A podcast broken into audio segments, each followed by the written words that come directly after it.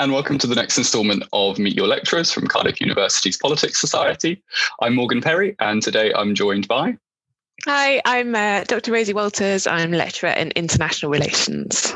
Thanks so much for joining us. We'll, um, I guess, kick things off straight away. Uh, you know, can you tell us a little bit about yourself? Where are you from originally, and, and sort of what brought you to Cardiff? Yeah, so I'm originally from um, Dorset, um, but kind of grew up in Cambridge, and then have actually kind of since about 2005 lived in Bristol, and done kind of various degrees there, basically, and then also worked in the charity sector um, and sort of gradually worked my way, kept coming on back to to academia. Um, so I worked for the British Red Cross for four years um, and kind of various other placements and things, but kept coming back for for more study. Eventually did my PhD, which I finished end of 2019, and then uh, joined Cardiff in January. Super. So you've been here at sort of a relatively short time. Yeah, I had two months of being at Cardiff before lockdown. So yeah, I feel like I I would have loved to have had more time to actually be, you know, on campus in my office, to, you know, meeting with students and so on. So yeah, it's unfortunate timing, but I guess in the grand scheme of everything that's going on, not really a big deal. yeah, exactly. Uh, and what are your thoughts of Cardiff so far? I love it. I love it. It seems like um, just such a kind of great department. Um, really, kind of friendly and and supportive colleagues, and yeah, students. Just the so many of the students I met are just so kind of engaged in the topics. Um, yeah, it's it's been fantastic so far. Like I say, I just wish I'd had more time, not on Zoom with everyone, but hopefully that will yeah. come. sort of got a bit of uh, screen brain, as it were. We'll, we'll be coming back to sort of how you've been coping um, during lockdown a, a, little bit later in the podcast. You sort of alluded to it there, but can you give us a little bit more about your educational journey? You said you sort of switched between um, charitable organisations and and various degrees. Tell us tell us a little bit more about that. Yeah, sure. So um, I did my undergrad in French and Italian, um, which I really, really loved. Um, and then I did, as part of that, you do your kind of year abroad. So I did kind of uh, sort of five months or so, I think, teaching English in, in an Italian um, secondary school. And then um, I did a placement with the French Red Cross for my kind of French part of that. Um, and then I got to the end of that and I, I, really, really wanted to work in the charity sector. I was kind of, that was the one big goal. Um, and I knew I kind of, a lot of my lecturers were saying to me, you know, you should consider a master's, but I just, I hadn't, I, it didn't feel right in, in to do a master's in languages. So I got a job um, at the British Red Cross and it was kind of like a couple of years into that really that um, I started to think about sort of going back and doing a master's because I'd reached a point I really wanted to work for the kind of international committee of the Red Cross um, in Geneva and you, even to get an internship there as a minimum you need a master's. And one of the kind of recommended subjects is international relations. And it's just not something that i'd really thought about because i'd kind of assumed that having started down the path of languages that i had to kind of carry on that way. Um, but i sort of looked into one particular course at bristol in gender and ir and realized that actually with my undergrad i could apply. So I did. I applied for that and, and got a place and um, went down to part time hours at the Red Cross and kind of did the the masters. And as I was coming out the other side of that, I was applying for all these jobs in kind of Geneva, and I kept coming very, very close, basically. So, you know, the the International Committee of the Red Cross and organisations like that, it's incredibly competitive, and these were sort of paid internships that I was impl- applying for. And, you know, you needed like to speak multiple languages, you needed a master's, you needed experience in a Red Cross or a Red Crescent Society. I had all of these things, but I was kind of consistently being told I was coming second. Um, so it was a, quite a frustrating time. And in the meantime, yeah. I was also sort of applying to sort of pro- for way trying to find ways to progress within like the, the British charity sector as well. And just really struggling, I think, you know, with the financial climate and the charity sector in general, it's it's not a career where you're sort of guaranteed to progress because you work hard or you're good at what you do, you know, quite the opposite, you know, and I knew, you know, I personally went through several kind of restructures and so so did a lot of my uh, colleagues and friends. So that was all kind of going on. And in the meantime, I had this sort of niggle in the back of my head about sort of how much I had absolutely loved my master's. Um, and my supervisor for my master's dissertation kept saying, you know, you should really think about a PhD. and eventually I got one sort of knockback from the ICRC in, in Geneva, the, the Women in War team, which I kind of thought was like my dream job. Um, and again, it was, it was it was about a week. They'd actually uh, sort of asked me to apply for it as well. So I thought, you know, that I'm really in with a shot in the here. door there. Yeah, and a week before the kind of deadline for PhD applications, they rang me and said, "We're really sorry you came second. and I just thought, okay, I've got a week. And I went to my um, master supervisor and I was like, can I, can I do this? Can I put together a PhD proposal in a week? And she's like, I'll do everything to help you. So I scrambled together this PhD proposal and, um, you know, thankfully had some very supportive uh, academics who were my referees who just kind of rushed everything through with me um, to get it all done in time.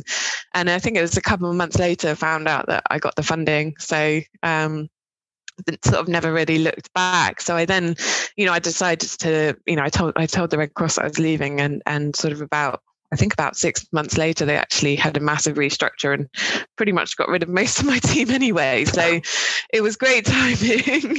um, and I so I then started the the PhD, and I just loved it. I, I had the you know it can be a really really challenging uh, experience for lots of reasons, but it just seemed to suit me so so well. I, I loved having the freedom. You know, I think it's interesting. Like um, I think you work for any organization, obviously, there are kind of constraints about what you can and can't say and the kind of public image you project of yourself. But especially with an organization like the Red Cross, which is politically neutral, that's really, you know, it's one of its founding, like fundamental principles. It's a really important principle for their work in, in war zones and so on. So, you know, you, it, it's absolutely for very, very good reasons, but it puts a huge limit on what you personally, if you kind of, I, you know, identify yourself publicly as a member of staff for the Red Cross, what you can and can't say and things. And I found just coming into the PhD and having this this academic freedom to kind of say what my findings meant mm. and why they mattered and and and investigate you know research the subjects i was passionate about i just absolutely loved and so i kind of haven't really looked back from there yeah, it certainly sounds like a, a I guess a bit of a roller coaster, and I'm, I know I can, and I'm sure lots of people who are listening can relate to that. I guess relentless rejection and coming so close to those jobs, but not quite sort of you know clinching it. Uh, so it's really good that you found something that you're, you're, sort of finding passion in. That's that's really good to hear. I guess a bit like um, Rachel Minto, who we interviewed um, earlier in the series. Again, a different undergraduate degree to what you're now um, lecturing in. What yeah. was that jump like? Did you find that challenging to move from languages to IR? Yeah, I did. I found it, you know, because I went straight into the masters, you know, and you you you launch in straight at the same level as people who've done a politics and IR undergrad, and some of it, you know, because doing languages, you do you do study politics, but you don't cover any of the kind of theory or so. Yeah, it it was challenging, and I remember feeling like in the especially in the kind of IR theory module, which was the first semester straight in, and it just felt like everyone else knew what they were talking about already, and mm. I felt like I wasn't even really understanding the the um the readings at all. So it was it was really challenging, but it kind of it got easier as it went on, and I began to realize also that maybe not everyone else quite understood it quite as well as they were they were making out they did. Um, and yeah and then also i think you find your niche of what you're really really interested in. And you get if you get that subject area and you can write your essays on that subject area then you know you can you can find something. So for me that was like feminist and post-colonial ir and um, i kind of really went yeah followed followed that passion you know and i ended up kind of doing really really well. And and like you know I got a prize for my dissertation but I remember in the kind of original like the first few weeks of the especially the theory module just feeling like I can't do this. I'm not as good as everyone else. As you say overcoming barriers is a big thing for a lot of people yeah. um, in academia and elsewhere. So it's nice to hear I guess a positive story about how that can uh, how that can sort of turn around. Um, I guess a bit of self-reflection. Are there any parts of the journey that you change at all? Anything that you would have done differently? I don't, you know, I don't think so. I was, I was thinking about this. I, I think it's kind of it's easy to say this with hindsight, and, uh, and a lot of people do. and I think this is a human tendency. We we rationalize everything kind of retrospectively, but I feel like everything has worked out kind of the way that it it should. And, and you know, I look back at that that those dream jobs that I kind of really desperately wanted in in Geneva. And you know, I have friends who got that kind of job, and I don't envy their stress levels uh, or their work life balance. Um, so you know, it maybe it would have been amazing for a year or two, but it also would have been really really tough. Um, mm. And quite, you know, very distressing. It's a certain you know form of work, right? Working somewhere like the International Committee of the Red Cross, um, you know, you are constantly dealing in really uh, really traumatic and, and distressing issues as well. And you know, I, I really admire people who who can do that. Um, maybe you know maybe it would have worked out, but actually, I'm really happy with where where things have gone instead. Um, yeah, so I think it kind of all worked out the way it, it should have done in the end, or maybe that's just what we tell ourselves. But either way, I'm happy. So who cares? exactly. Um, I guess maybe less happy with with the current situation that we find ourselves in. Absolutely. Unfortunately, we're all, of course, I guess, getting used to or, or are adept at working from home now. How how was that transition for you? How did you find that? I think it was, well, it, it was really tough at first because, you know, the first sort of 11 weeks of lockdown in the spring, my daughter's nursery was closed. So, you know, my, my partner and I both work four days a week, and normally our, our daughter's in nursery three days a week. And suddenly we have like 30 hours of childcare we'd normally have that was non existent. And we're both mm. trying to juggle four day a week jobs. Um, so that was really exhausting um, really, really exhausting. Uh, but when, you know, her nursery reopened in June, and Touchwood is still open. yes. Since then, it's kind of it's it's been okay. It's you know it's uh, it's nice to have you have the kind of quiet and the space to to do a lot of thinking and things but at the same time i really miss those interactions with colleagues and with students and just like casual walking down the corridor and bumping into people and having a chat and all of those things that i think they're not just nice to have i think they're important for our mental health and important also for the, all these discussions about you know when you're feeling like you're a bit lost with something or you just need a bit of a tip from someone or um, you know i think all of us get so much out of those everyday interactions. It is really tough on everyone. Um, yeah, I very much hope we find some way out of this soon. Yeah, um, I certainly think we take that for granted, as you say, those small in the corridor, in the moment interactions. It's those that I think we're missing out on most, really. I suppose we've been asking everyone are there any um, sort of tips or, or coping mechanisms that you developed during lockdown to sort of keep you going and, and, and keep you sane? I start at the start of lockdown. I got really into running, um, which massively helped. And then I overdid it way too quickly and got a running injury and haven't oh, been no. able to run since May. so that was yeah another 2020 fail, unfortunately. but um, yeah, I think the outdoors and exercise in general, you know, definitely I find massively massively help.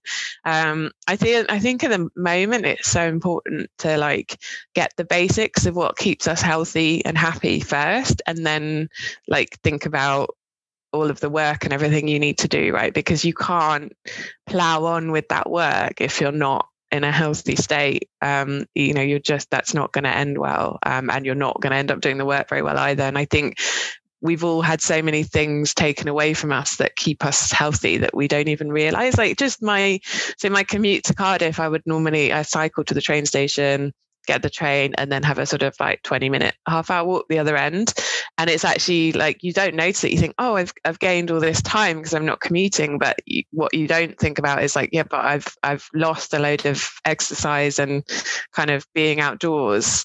Yeah i, I know that's certainly the same for a, a lot of people. And as we go into the winter as we go into those colder months it's certainly going to be harder for us to keep outside and keep active Moving back to politics, it's been, I guess, a busy year in politics so far. There's a busy year in politics coming up. Senedd elections in Wales. That's the dreaded B word. Um, I guess, if you can be, what are you most looking forward to about about the next twelve months? I think yeah, I, and uh, I'm finding like as we get towards the end of this year, I'm actually really wary of hope in a way, which is, you know, with the announcements about the vaccine and things, I'm trying to stay calm and not get too excited about anything because it feels like we've all been quite badly burnt so many times this year. But if I allow myself to hope, and you know, it really should happen I am really looking forward to seeing Donald Trump leave the White House. yes, I think uh, I think a lot of people would agree with you. Looking back at sort of your academic career so far and your work in the charity sector, is there anyone that really stands out? Who's the most uh, interesting or famous sort of figure, political figure that you've met? I think like I don't yeah, I haven't I suppose not being really so much in politics, more in like development. Um I haven't really met many kind of famous people. I was on a panel at the Labour Party conference with Andy Burnham and Stephen Kinnock, but they had to dash off to another panel straight away. So I never even really got a chance to talk to them. It's not great. Not great claim to fame. Um, I think it's more like a lot of the opportunities I had when I was working at the British Red Cross, and I was um, kind of collaborating with colleagues from the International Committee of the Red Cross. So my job when I was at the Red Cross, I taught, um, amongst other things, I taught international humanitarian law in secondary schools, and so I ended up working with the International Committee of the Red Cross on like developing a new teaching resource and kind of, well, they they were sort of developing it, and I was helping trial it in schools in the UK. Around like teaching the Geneva Conventions. Um, and so, yeah, just like getting to travel to Geneva, kind of have meetings with colleagues there and stuff, and just I think kind of hearing about the work that colleagues were doing there. Um, so they, they're not kind of famous names, but people that I found really kind of inspiring. Just incredible work they do, like, um, you know, lawyers whose work is to sort of advise governments on the legality of certain actions in war and try and sort of plead the case for obeying the Geneva Conventions and so on. You think this is absolutely incredible work that is, you know, life or death, basically. Certainly, almost more inspiring than uh, meeting your your local Cardiff MP. I'm sure. we'll we'll end with a few sort of quick fire questions if you're uh, if you're ready for those. Yeah, sure. Great. Uh, so uh, first, tea or coffee? Oh, coffee. Summer or winter? Summer. Definitely summer. Easy one, that one. Uh, Bristol or Cardiff? Oh, in what context? That's mean. Go with your gut instinct. I've, Bristol, I've lived here for 15 years, so Bristol is there where my go. home is. But I don't know Cardiff very well, and I would love to get to know it better well, hopefully, if we come back in a year's time, uh, you'll have uh, changed your answer to that question. um, Boris Johnson or Donald Trump? Oh, oh no, neither. Can't. Sorry, just cannot. and uh, finally, if you could go anywhere in the world tomorrow, where would you go? Uh, it's probably really boring, but I wish I could go to Dorset and see my family, but I can't because we haven't been isolating and I don't want to take nursery and university COVID germs to them. So yeah, that's I would love to go see my family. I think that's a completely fair answer to that question. Uh, Dr. Rosie Walters, thank you so much for joining us today. Oh, thank you for having me. Not a problem. Thanks very much for joining us. We'll see you very soon.